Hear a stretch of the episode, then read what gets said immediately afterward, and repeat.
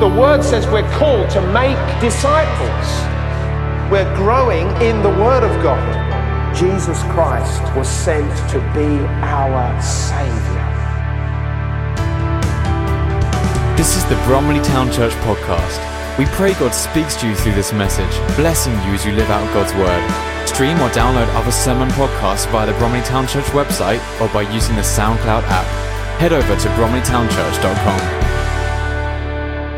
Hello, welcome to Bromley Town Church. It's great to see you again this week. I hope that you've had a good week and it's great that you're joining us again today. Today, I'm just going to be talking about two things, and the two things are these pressures from the lack of normality and my kingdom is not of this world. Pressures from the lack of normality and my kingdom is not of this world. So to start off with those pressures from the lack of normality. You know, it was back on the 15th of March that we last in the church building all meeting together. That Sunday was a baptismal service and there we were baptizing several candidates and enjoying each other's company. And now here we are 15 weeks later uh, in this digital platform, online, completely different, missing each other. And we are missing each other. We're feeling that sense of loss of not having been together. We're feeling that sense of frustration at how long this lockdown is going on and all the challenges that there are with it. And yes, we do know that come the 4th of July, there's going to be a whole range of new changes. But it's this whole pattern of life that we've been going through and the changes in life that we're going through, we're wondering, is there really normality? In fact, what is a normal life? What is a normality for us? And you know, there are a number of situations in life that they declare to be very stressful. For instance, the loss of a loved one or a close relative, a husband or wife, that is at the top of the very list. That is the most stressful situation. And coming close second to that is actually uh, separating from somebody or divorcing somebody. That is very, very high on the list. But there are other things in life as well, like losing your job, moving home, getting married, facing financial pressures. All of these are high stress situations. And of course, this isn't the only list. There's, there's many other situations that we could add to it, but they're all high stress situations. And why are they so stressful? Well, quite simply, it's because the foundations that we had, the security that we had, the normality of life that we had has suddenly been affected. And therefore our foundations are being shaken. And what we felt was secure is suddenly insecure. And everything shifts and changes around. And so that is why, even when we're facing this big change that these, these stressful situations bring, they bring stress into our lives. And it's difficult. It's funny because, you know, we might have been in a job and although we didn't really like the job and there were problems with that job, but suddenly when the job's gone, you think, well, well, all the problems have been taken away. But no, that job was providing for us some financial input. It was helping us. It was keeping us employed. And it was all the things actually something we realized we enjoyed about that job, but now it's gone and there's new stresses that come. It's the same with marriage. I mean, marriage is a wonderful thing and it's great to be celebrating your wedding day and all the excitement that goes with that. But we also know, uh, certainly if you've been married, you will know that coming up to that day, there's so much stress in organization, getting things sorted out, and even the stress of just changing because now you're going into a married life. There's stress in those sorts of situations.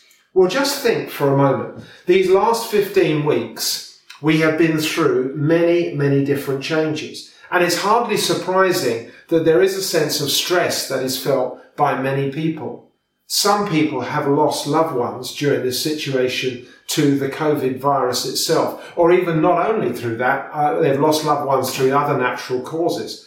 But that change and that stress that that brings, brings a real difference and, a, and an upset to our lives. And that's happening not only with us in the church, but right across the country. With the added stress that in these times, if somebody's in hospital, you can't even go and visit them there. And that's an estrangement that is very, very difficult. And people have been furloughed from their work. So suddenly where they were working, they're now no longer working. And some of those have been furloughed. Some people have lost their jobs with all of the stress that that comes. That causes financial stresses or growing financial stresses that people are feeling. And all in the midst of this, there's actually the loss of relational connection that every one of us feels. As I said, 15 weeks ago, there we were back in the church and we were just taking it for granted that here is another, well, normal Sunday. We're meeting together, we're chatting, we're having coffee, but all of that relational connection, which is so vital to our lives as it helps us in our relationships, our sharing, our talking with one another, that has gone missing. So it's hardly surprising to say that this has been and is still a very stressful time. I know for some of you, you have been completely isolated. You haven't really been meeting other people. And so there's that, that real estrangement, that change of just being alone during this time. There's a lot of stress that is going on. But in the midst of all of these stresses, I want to remind you that God is with us. Let me just reflect back on a story which many of you will be familiar with. Uh, it's found in the book of Daniel, chapter 3, the story of Shadrach, Meshach, and Abednego. These three Jewish men who'd come from, who'd been taken from their city and had now come to live in Babylonia and were serving the Babylonian government. There they were serving, but King Nebuchadnezzar had set up this image of himself and he was demanding that everybody bow down and worship this image. But these three young Jewish lads, they knew that their laws and the law of their God was that you should bow down to no image. And they maintained that position but they were being forced into a difficult circumstance because anybody who didn't bow down was going to face a fiery furnace. And it comes out that these people get, uh, Shadrach, Meshach, and Abednego get identified as three who are not bowing down, and they're brought before King Nebuchadnezzar. And Nebuchadnezzar says to them, Will you please bow down? I'll give you a last opportunity. And they say, King, we respect you, but we're not going to bow down. And uh, we believe that our God is able to save us. But even if he doesn't, we're not going to bow down to the image. They were polite, they were gracious, but King Nebuchadnezzar lost his temper with them. And he had them bound securely, and he had the furnace heated even hotter, and he had them thrown into the furnace. There they were clothed, says they had their turbans on, they had their clothes on, they were thrown into the fiery furnace. But when they looked, or when King Nebuchadnezzar looked into the furnace, having seen them thrown in, he didn't just see the three, Shadrach, Meshach, and Abednego, but he saw a fourth that was like a God. And there in the midst of the fiery furnace was Jesus who had come to be with them, who had come to protect them, who had said, never will I leave you, never will I forsake you. And in the midst of that situation, he was still with them. So I just want to encourage us in the midst of the situation. And you know, for some people, it feels like you are in a furnace. It feels like you're going through the fires of difficulty. It feels like the stresses are building up. I want to remind you that God will never leave you. He will never forsake you. He is with you. And even last Sunday, when we were being led in our worship by Emma Byrne, she referred to that song, uh, Surrounded, and she sang that song to us. And you know, that song again reminds us of the fact that God is always with us. He is, we may feel like we're surrounded, but we're surrounded by God in whatever we do. And that song, of course, comes from a situation in 2 Kings, a situation where Elisha, the prophet, was surrounded, or rather, the city where he was, the city of Dothan, where he was staying, was suddenly surrounded by the Aramean army. They had come during the night because they wanted to capture Elisha. And in the morning, his servant woke up and saw them. Let me read to you from 2 Kings chapter 6 verses 15 to 17. It says, When the servant of the man of God got up early the next morning and went outside, there were troops, horses, and chariots everywhere. Oh, sir, he said, what will we do now? The young man cried out to Elisha, don't be afraid, Elisha told him, for there are more on our side than on theirs. Then Elisha prayed, O Lord, open his eyes and let him see. The Lord opened the young man's eyes, and when he looked up, he saw that the hillside around Elisha was filled with horses and chariots of fire. Wherever you are, whatever stresses are coming against you, I want you to know that as a Christian, God has promised, I will never leave you. I will never forsake you. And we want to take hold of that. Let me just pray, even right now, for this situation. Father, in the name of Jesus, I pray for every one of those who are watching this service. Father, I pray that your peace your presence, your blessing will come upon their lives. The Lord, that in the midst of all the stresses that this circumstance, this shaking has brought upon us, we pray that our hearts will not be shaken, but that our confidence and our strength will be found in you. Renew to us, Lord, the joy of the salvation that you have brought to us and strengthen us at this time, I pray. In Jesus' name. Amen. Amen. Well, there, precious from the lack of normality.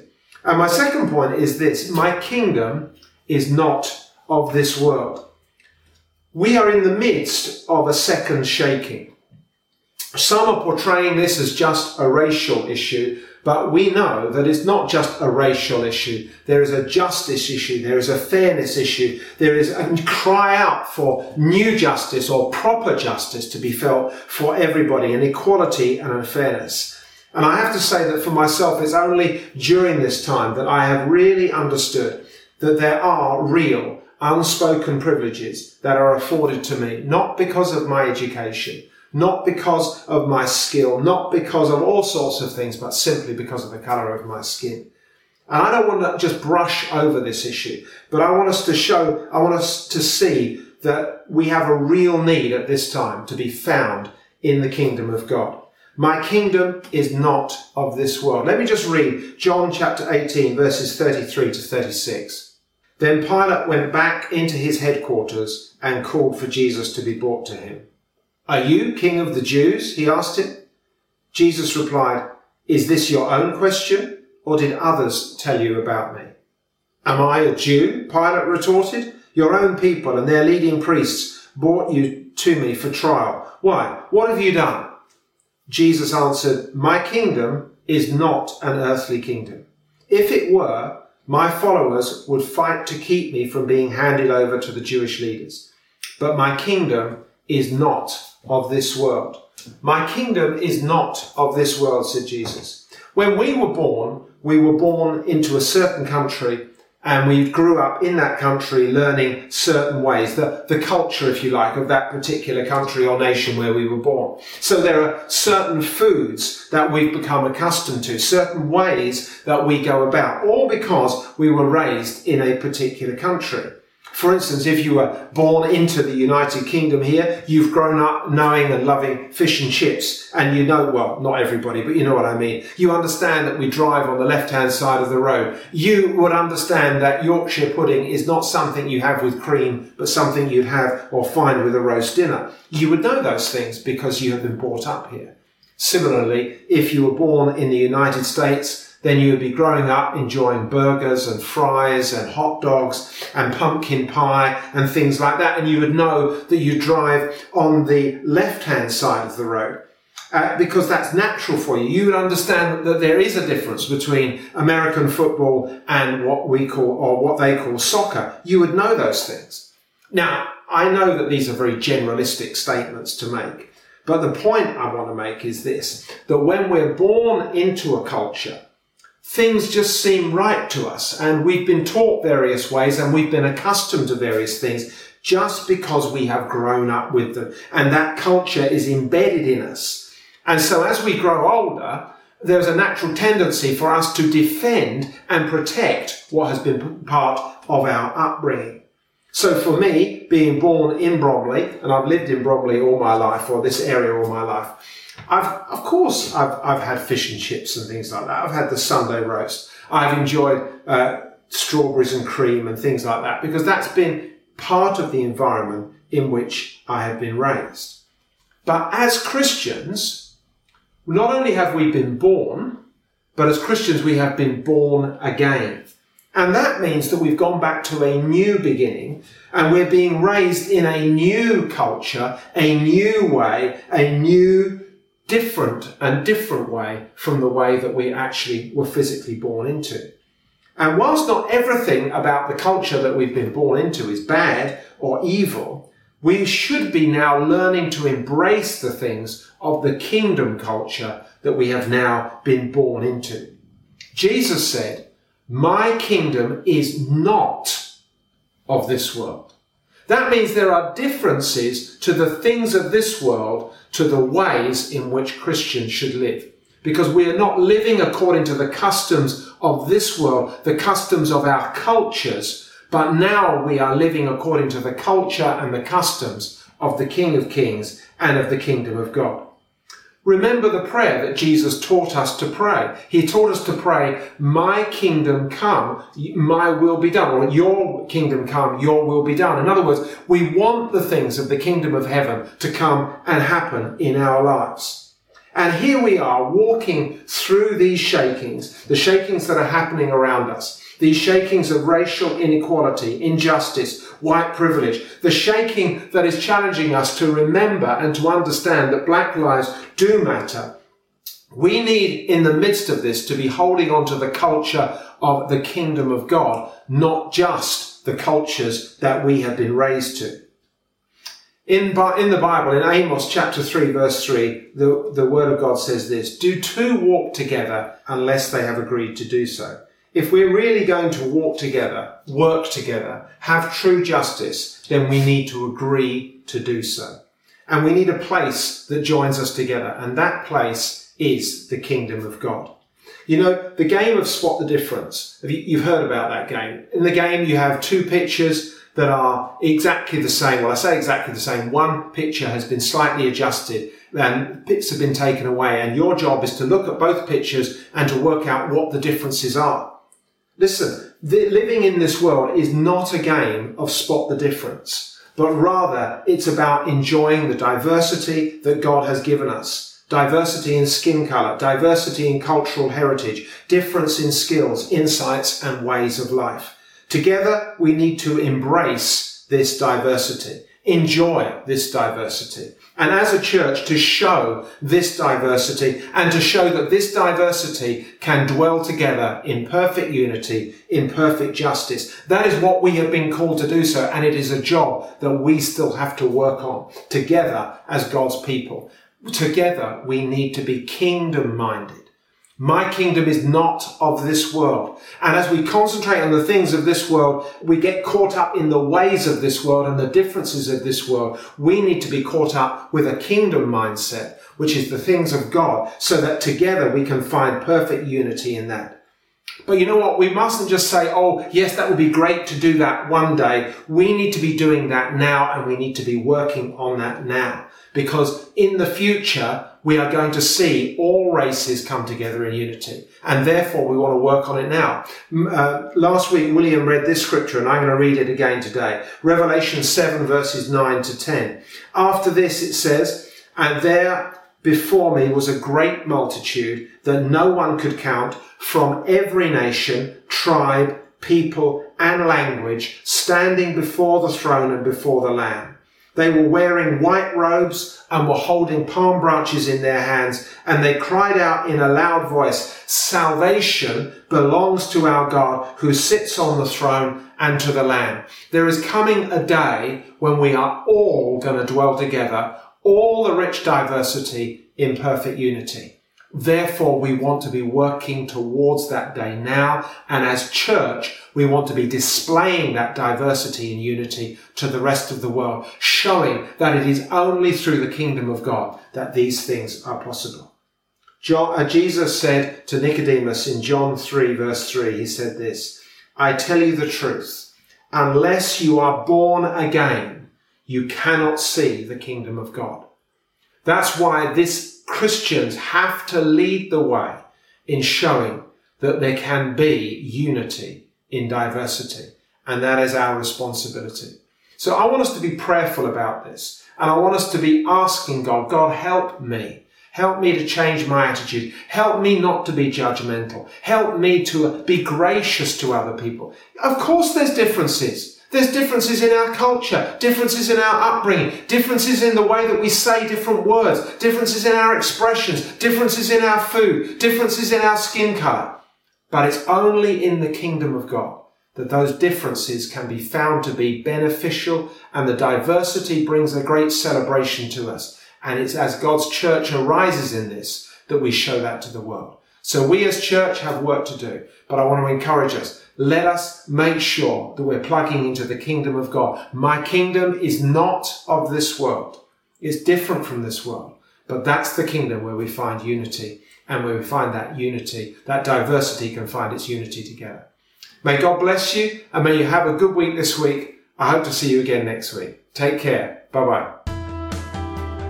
Thank you for listening to this message from Bromley Town Church. You are always welcome to visit us on a Sunday morning or join us again for more messages here online.